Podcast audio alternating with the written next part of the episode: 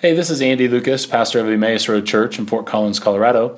Thanks for listening to our podcast. We hope this message helps you grow in your walk with Christ. If you'd like to support this ministry, visit theroadfc.org and click the giving link. Hey, we're in a series called Embracing Exile, uh, where we're using exile as a metaphor to narrate where the church in America finds itself.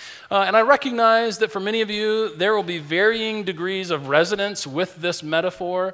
Uh, and so, if it's, if it's something where kind of thinking about it in terms of the American church being in exile, uh, where we maybe have previously been in positions to really shape culture, uh, are no longer there. If that doesn't resonate, I encourage you uh, that this metaphor works in a number of different ways. Uh, that maybe you feel exiled from broader church culture. Maybe there's some things happening in the church that you just don't resonate with anymore, and it feels that you have some sort of uh, displacement. Or maybe it's just a season of personal exile. Uh, I think all of these lessons and things can really help us uh, because the, I think the metaphor works anytime you feel displaced or disoriented or not at home. Uh, the things that we're talking about can, can really resonate and, and help you. So, uh, if, if kind of our primary, if the primary way in which we're using the metaphor doesn't really resonate with you, I encourage you to kind of look at it through some different lenses uh, so that this series can be a help to everyone. Uh, in the first week, we actually was an invitation to embrace exile. Uh, exile as a season of time when God works powerfully and uniquely in his people. Uh, and then last week we talked about how God uh, works to defeat the chaotic forces of tohu and bohu. Uh, yeah, and uh, Jay sent me a few emails this week about how much he loved tohu and bohu. So uh, we're, we're thrilled about that. Uh, so tohu and bohu are a formlessness and emptiness. They're really used in Hebrew thought as kind of the chaotic forces. So it's those things that come into our lives and just kind of flip everything upside down. Uh, and we talked about how God really works to defeat those chaotic forces by separating, filling, and blessing. Uh, that is to say that what God separates, He fills, and then what He fills, He blesses. And we talked about this as a, as a particularly helpful way of thinking about the church in general. Uh, that the church, of, church is a group of called out ones, uh, that is, we have been separated uh, and then filled with the Spirit in order to be a redemptive blessing to the world. Uh, so, however you think about church, if it's all just if it's just about what am I getting out of this, what does this have to do with me? Am I being I, I, I? If how you think about church is a whole bunch of I statements, there's a pretty good chance you're not getting the full thought or benefit of what church is. That church is called out ones who are then filled with the Spirit of God for the purpose of being a redemptive blessing in the world. And so it was a really good reminder to us uh, that this idea is, is really helpful in thinking about the church. And so, what we're called to do then is discern uh, how is the Spirit of God working and what it means to be God's unique people in this time and place. And I ended last week's message by saying that in order to be God's unique people in the world, we need a story to root ourselves in, and we need practices to help us live out that identity. So I want to talk to you today about a story to root ourselves in. Um, so I want to read a passage of scripture. It's found in Hebrews chapter 11. It'll be up on the screen as well. Uh, and then after I'm done reading, I'll say, This is the word of God for the people of God, to which I invite your response. Thanks be to God. Uh, but let's read this from Hebrews chapter 11, and let me provide just a little bit of context. Many of you may be familiar with this passage. Uh, but in Hebrews chapter 11, the writer of Hebrews is, is basically chronicling like a, a list of biblical characters who displayed faith. Uh, and then he comes to the end of the chapter and he says this uh, These, that is, all those that have been listed, this is starting in verse 39, uh, these were all commended for their faith, yet none of them received what had been promised. God had been planning something better for us so that only together with us would they be made perfect. And then beginning with chapter 12. Therefore, since we are surrounded by such a great cloud of witnesses, let us throw off everything that hinders, uh, hinders us and the sin that so easily entangles us, and let us run with perseverance the race marked out for us. Let us fix our eyes on Jesus, the author and perfecter of our faith, who for the joy set before him endured the cross, scorning its shame, and sat down at the right hand of the throne of God. This is the word of God for the people of God. Thanks be to God. Um, if you're anything like me, you love a good story. Uh, I like stories that are deep and meaningful. Uh, I like stories that teach me something new about the world. I enjoy stories that give me some new perspective on God. Uh, I also like funny stories that seem to have no point. Uh, I particularly like funny stories that are also really smart. Uh, if you can be smart and funny at the same time, that to me is like the perfect stroke of brilliance. Uh, just like the sitcom The Good Place. Some of you will know what I'm talking about. That's, that show is funny and incredibly smart.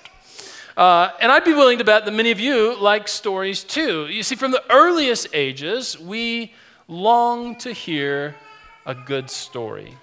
Uh, parents read and tell bedtime stories to their children right after birth, from the earliest, earliest days, the youngest ages. Uh, people flock to the theater on the weekends to watch a good story. Uh, during the week, couples and families often end their day by hearing a story, whether that story comes from reading a book or watching a little bit of TV. You know, even video games have narratives because if you're going to be this character uh, fighting these enemies or navigating this perilous world of Koopas, then I need to know why. I need to know what is the narrative that drives me to do this. So even video games have narratives. Uh, what, what I'm trying to say is we need a story. Uh, stories are an absolute critical part of our life. If you were to think about uh, taking anything that is a narrative or a story and taking it out of your life, man, that is like a really depressing thought. We love stories. And given the central place of stories in our lives, we often ask ourselves or want to know the answer to the question what is our story? Or even more personal than that, what is my story? Have I found myself caught up in a particular kind of story? You know, in the spring and in the fall, my, sometimes our family will gather around a fire in our backyard, and I promise you, 100% of the time, when we are around the fire, our kids want to hear stories. You know this, don't you? Like you just get around a fire and it's just like we're either singing kumbaya or we're telling stories. Those are the only two options, right? And then if it's a campfire and a certain time of year, then maybe telling scary stories. But other than that, it's just like we want to hear these kinds of stories. Uh, but, but for our kids, they don't just want to hear any story, they always want to hear family stories. They want to hear stories about when grandma was a little girl or they want to hear stories about how Amy and I met while on a mission trip to the Dominican Republic. And they love to hear about how we felt an instant connection over games of rook and how Amy had no idea how to flirt. uh, they, they love to hear stories about what life was like before they were born or even when we were kids. And so we'll tell them stories about how we used to have to go to a store to rent movies. And the store was filled with all these shelves because every movie was in an, in, in an individual case. And you had to go pick out the case and go to the person and, and, and check it out like a library, only you had to pay, you know? And then you brought it home, and, and what the movie was was an actual ribbon inside of a plastic housing. You know what I'm talking about? And you, you put it in this machine, the lid came up, you put it in the machine, you push the lid down, and then you just had to watch the movie. You know? Like you could maybe fast forward a little bit, but you just had to sit there and you were committed to the end. And then at the end, you had to rewind the movie. And our kids are like, what? You know, and it's like, you remember, you remember a little sticker with a smiley face that said, be kind, rewind? You know, and you remember getting a movie that's at the end and you're like, oh, and you say a bunch of words under your breath, you know, that we can't say at church. Uh, so it's just like all kinds of, so they love to hear stories. They also love to hear the story of their own life. Have your kids ever asked you about their own birth story? We love to tell the story about how we prayed and prayed and prayed for a child. And years and years and years went by. And we just weren't having any luck. And we had basically given up until one day Amy was pregnant. And we named that first child Jaden, which means God has heard. We love to tell these stories. And I love to tell these stories because it gives our girls a sense of who they are. You know, the stories of our lives help to form an identity. Stories root us in, in ways that probably are beyond explanation. But the stories that we tell around the campfires of our own lives, of our own stories, they give us a sense of identity and who we are. They root us in very real ways. And actually, the stories, the, the, the narratives of our life, help us to answer really important questions. Really important questions like who am I? In other words, like, what does it mean to be human? What does it mean to be this particular person in this particular place and time in this particular family? It helps to answer some of those deep rooted and deep seated questions of identity. Stories help us answer that. Uh, help us to answer questions of, like, where am I? Like, what does it mean to live at this place in this time? And what is this place that I find myself in? What does it mean to be a citizen of my country? Or what does it mean? To be a human the, living in the 21st century? What is the, the other thing that the question or these stories help us to answer is what's the problem? And then is there a solution? Right? Have you ever gone through life and you just kind of have this under this, this kind of undergirded feeling that there's some sort of problem and you need to know the answer? Is there, in fact, a solution to this problem? And I don't know if you've ever really sat down to think about these big questions. Chances are maybe you haven't, but the reality is is that you still have a life story. Or, or sometimes what people call a meta narrative. That is a, a grand narrative that you you find yourself caught up in or that you find yourself telling. That your life story is still governing your life according to the answers of those questions on a gut level.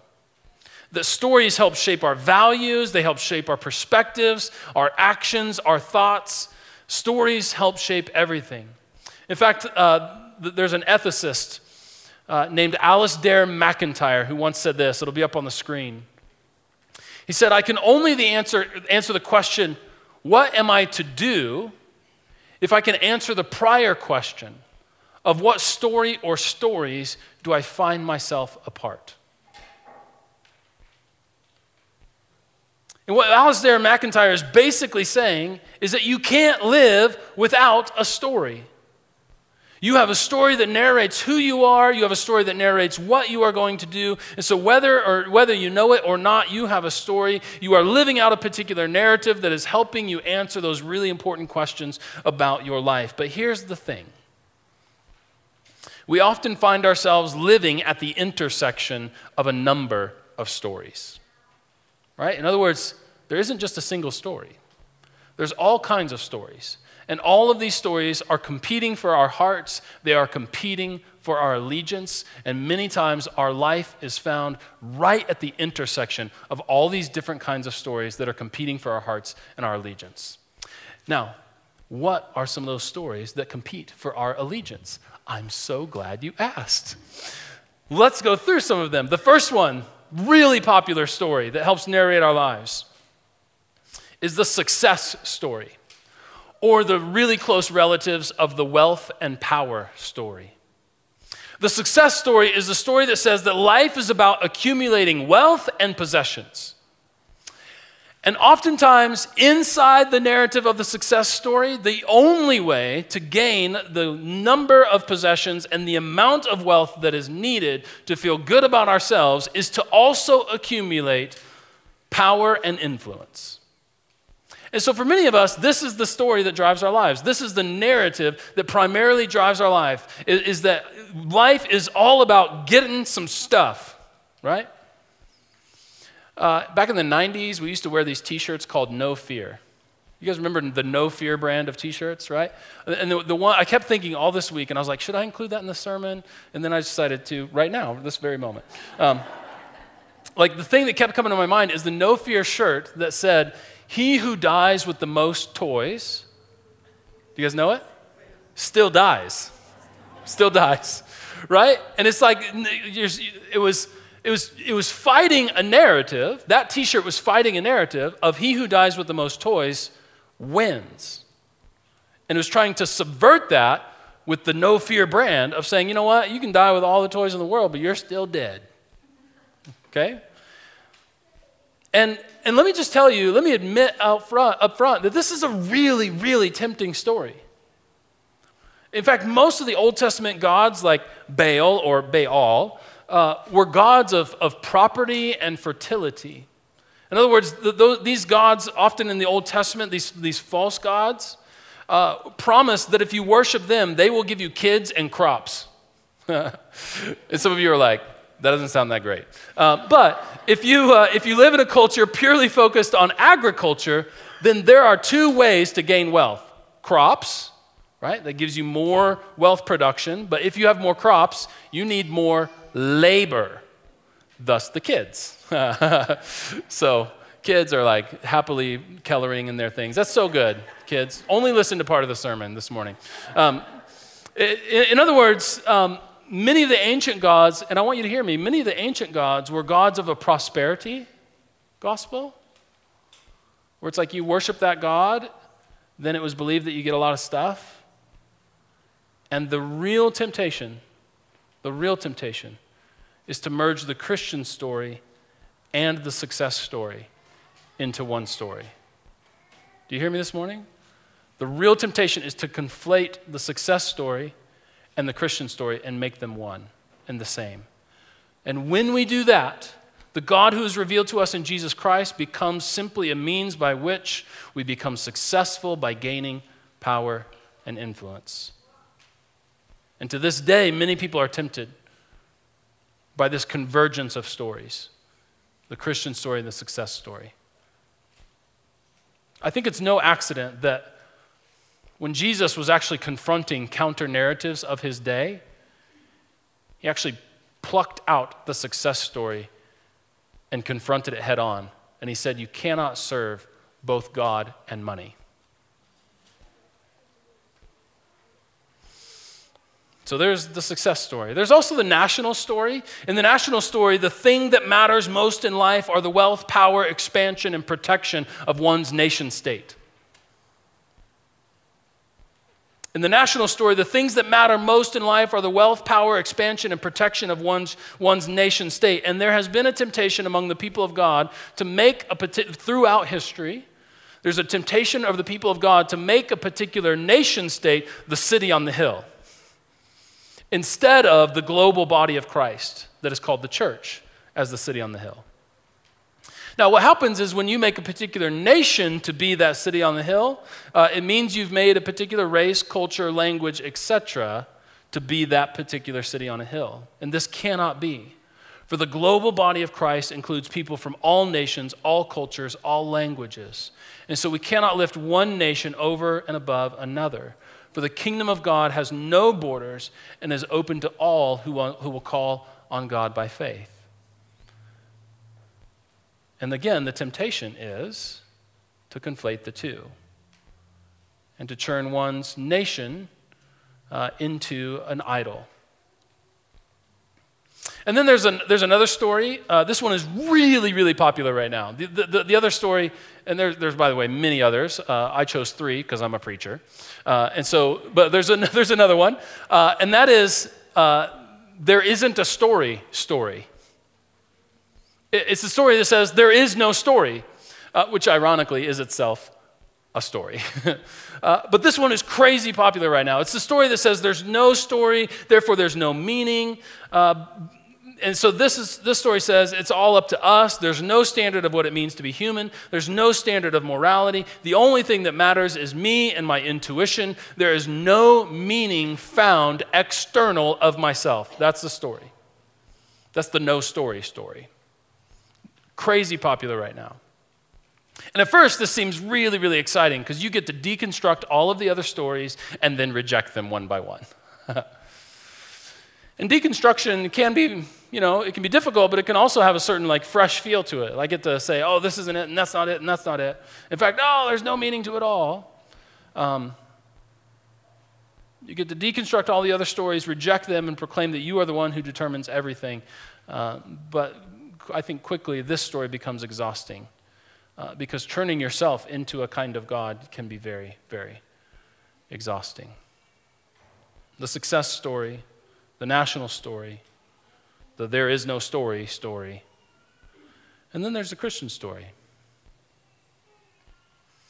A Christian story that's, that tells the story of creation and then a fall. Uh, the story of creation says that God created out of love, that the creation itself is an overflow of loving relationship that God has in community with Himself.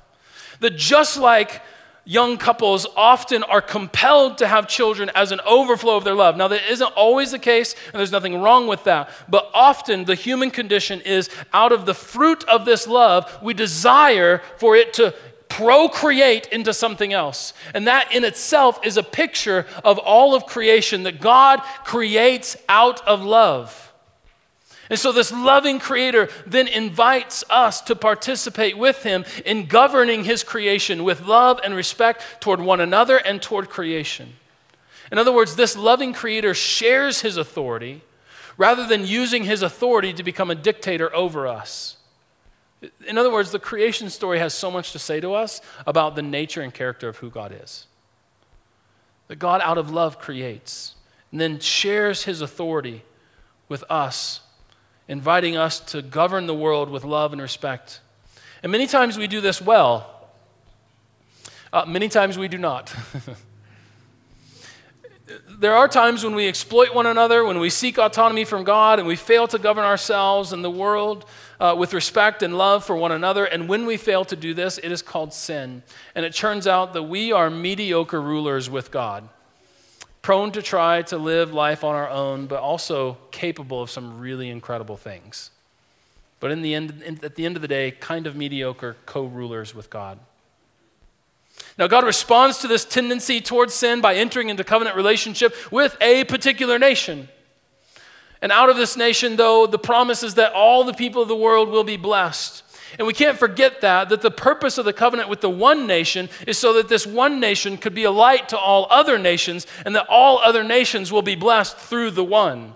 And so the purpose of, of calling out this one is to fill it and then call it to be a blessing. Separate, fill, bless. And then out of the nation of Israel comes Jesus Christ, who is God in flesh. And that through the life, death, and resurrection of Jesus, we have been rescued from our fate of, of, of, falling victim to our own evil. We have been shown the way of forgiveness, love, and mercy. God has empowered us and called us, called out all that is good in us. I want you to hear that.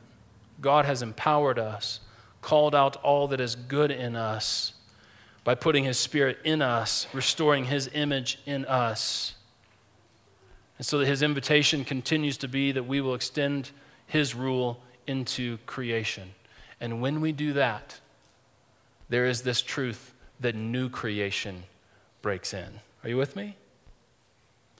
That when we hone in to the Spirit of God in us, calling out the good in us, calling out and, and perfecting God's image in us, and then we rule creation according to God's goodness, love, and mercy and justice, not only to one another, but to creation itself, then something happens and it's called new creation. This is the Christian story. Sometimes we begin before the beginning. We got to begin in the beginning. And we recognize what God is doing all along. He's bursting forth new creation.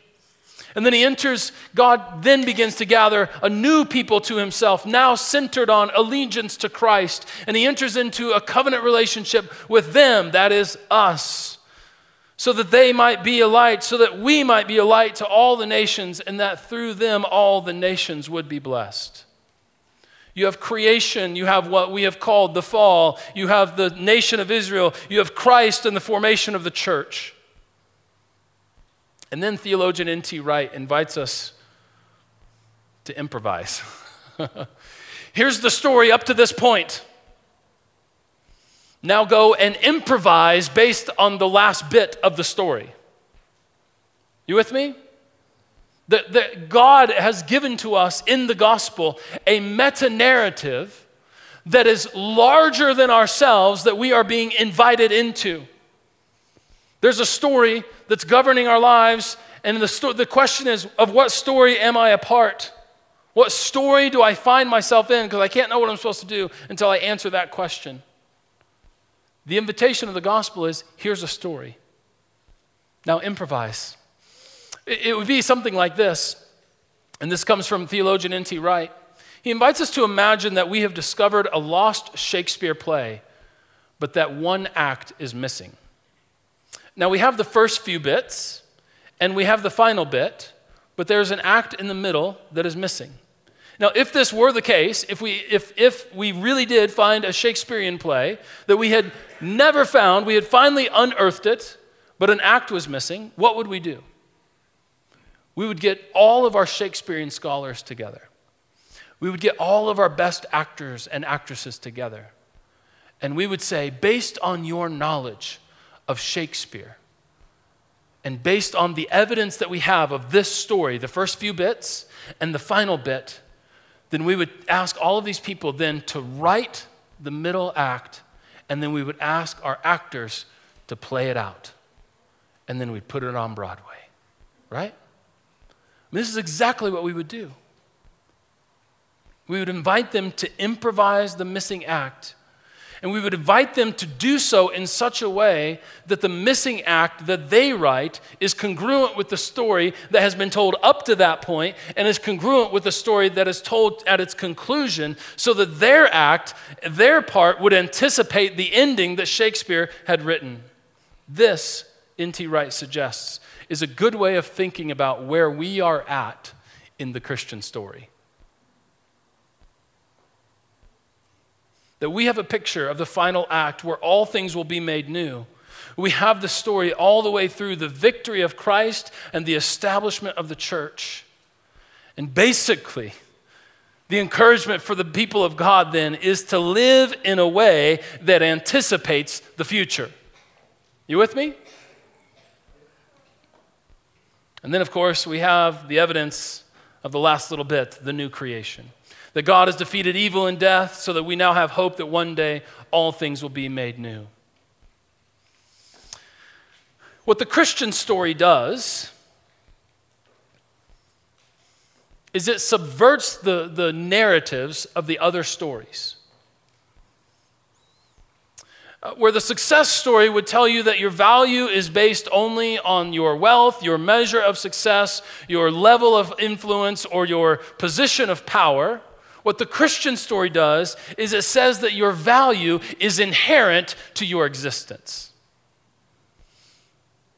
That you are an overflow of the love of God. That you bear His image and that you are valuable because you are here.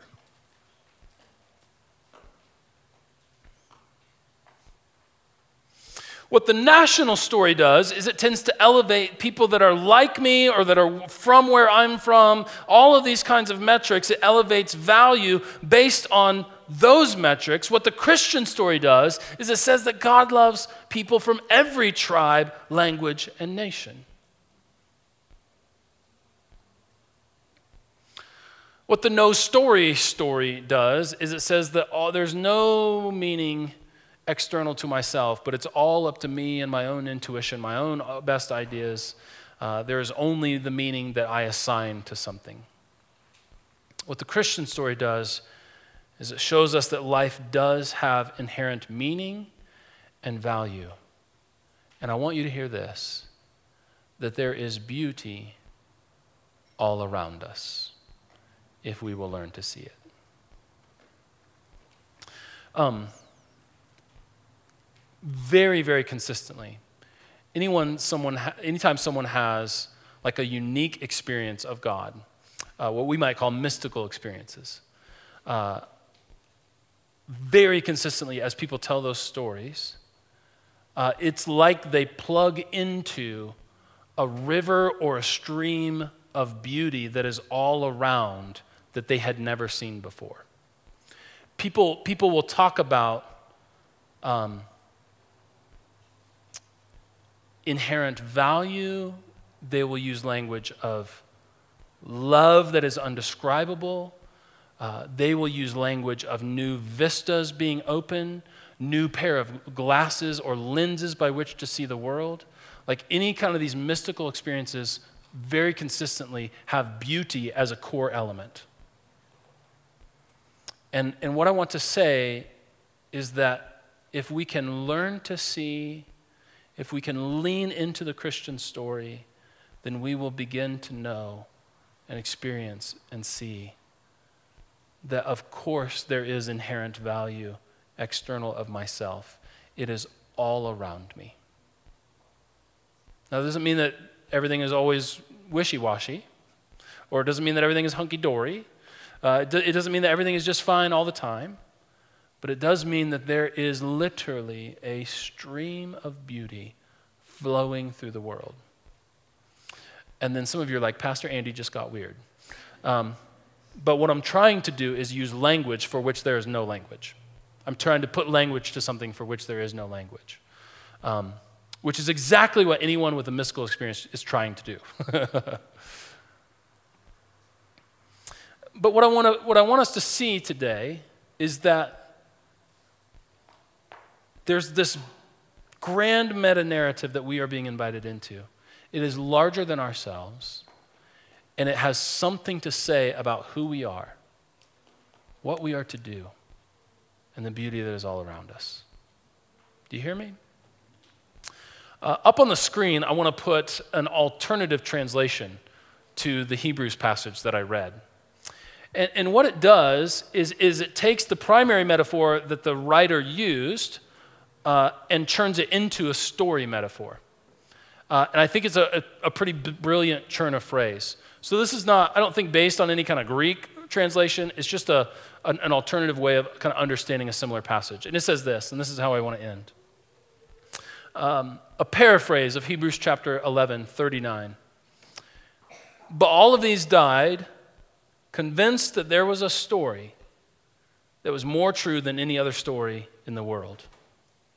Now, they died looking forward to the final act of new creation, but that story is not complete without us. And so now, since we're surrounded by all these folks who live the story so well, let us get rid of all the ways those other stories shape us. Let's take those off and look to Jesus, the one who is writing the story. He's the main character. It's his story, the author and perfecter of our faith who, for the glory of the story, took on the cross despite its shame and now sits at the right hand of the Father, urging us to go on being faithful to this story. My final encouragement for you today on this intergenerational Sunday is to tell the story as though it is our own, because it is to not tell the, the gospel story or the Bible stories as though they're somehow so disconnected from us, but to recognize that when we read the scriptures and when we tell the stories to our kids and to our grandkids, that what we're doing is we are telling our story. We're telling the story of humanity trying to seek and understand who God is. And that's exactly what we are trying to do. Right? And thank God he gave us the revelation of himself in Jesus Christ. That this is not a story so disconnected from our own, but rather a story that is like the water that a fish lives in, and we're being invited into it and to see it. And so I invite you to live the story, to share the story, and to tell the story. Amen? Amen. Let's pray. Heavenly Father, thank you so much for your goodness to us, for the kids that are with us this morning, who love you, who are shaped by you. God, may they be molded into your likeness. God, our prayer is that, that we would do well to first live this, this story to, to begin to see it not as something disconnected from ourselves or so distant because of time and space, but, but rather, God, to recognize that when we listen and hear and tell the gospel story, that this is our story.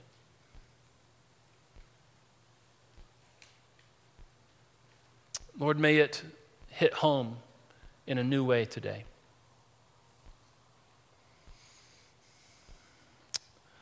And God, thank you for the ways in which through the story of Jesus Christ, you have shown us love, mercy, forgiveness, these new ways of being and operating in the world.